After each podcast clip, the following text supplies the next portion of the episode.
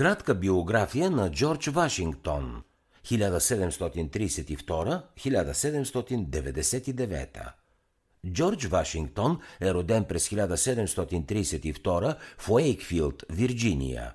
Син на богат плантатор, на двадесетгодишна възраст той вече е наследник на значително имущество.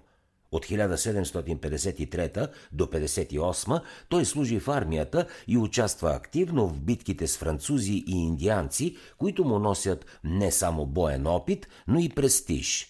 Завръща се във Вирджиния към края на хиляда седемстотин петдесет и осма, когато се оттегля от военна служба. Малко след това се оженва за Марта Дандрич Къстис, богата вдовица с две деца. Той няма свои деца. Следващите петнадесет години Вашингтон се грижи за имотите си и се оказва много способен стопанин.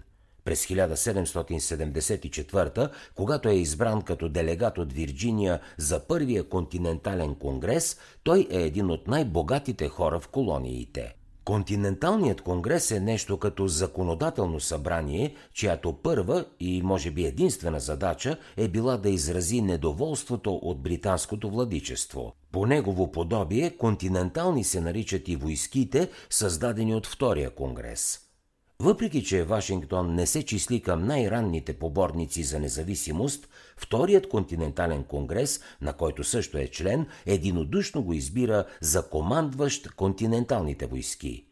Този избор, напълно логичен, се дължи на бойния му опит, на богатството и репутацията му, на добрата му физика, той е висок и здраво сложен, на способностите му на ръководител и най-вече на решителния му и силен характер. По време на войната за независимост той служи безплатно и с завидна всеотдайност.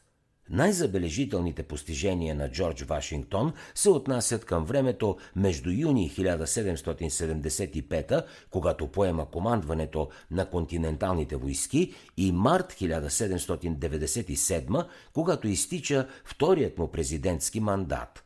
Той умира през декември хиляда седемстотин деветдесет и девета в дома си в Маунт Върнан. Положението на Джордж Вашингтон като най-лична фигура в създаването на Съединените американски щати се определя от три негови важни роли. Първо, по време на войната за независимост той се радва на успехи като военен ръководител. Разбира се, съвсем не се доближава до класата на пълководци като Александър Велики или Юлий Цезар.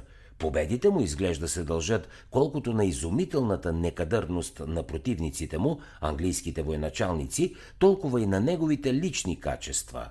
Но трябва да напомним, че други американски командири претърпяват жестоки поражения в тази война, а Джордж Вашингтон, макар и преживял няколко незначителни поражения, успява да я изведе до победен край. Второ, Вашингтон е председател на Конституционното събрание. Въпреки че неговите идеи не играят съществена роля при оформянето на американската конституция, подкрепата му и самото му име допринасят много за одобряването й от щатските управи. По онова време е имало значителна съпротива срещу новосъздадената конституция и без въздействието на Вашингтон никак не е сигурно дали е щяла да се приеме. Трето, Вашингтон е първият президент на Съединените американски щати. Те наистина са имали късмет първият им президент да е човек от неговия ранг. Както се видя от историята на много южноамерикански и африкански страни, много лесно е една нова нация, макар и да започва с демократична конституция, скоро да се изроди във военна диктатура. Вашингтон е достатъчно твърд ръководител, за да не позволи новата нация да се разпадне, но няма болни амбиции да остане вечно на власт.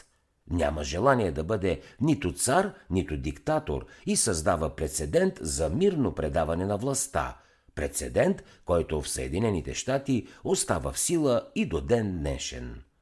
Джордж Вашингтон не се отличава с оригиналност и проницателност, за разлика от някои други американски лидери, като например Томас Джеферсон, Джеймс Мадисън, Александър Хамилтън и Бенджамин Франклин. За да чуете още резюмета на световни бестселери, свалете си приложението Бързи книги безплатно още сега.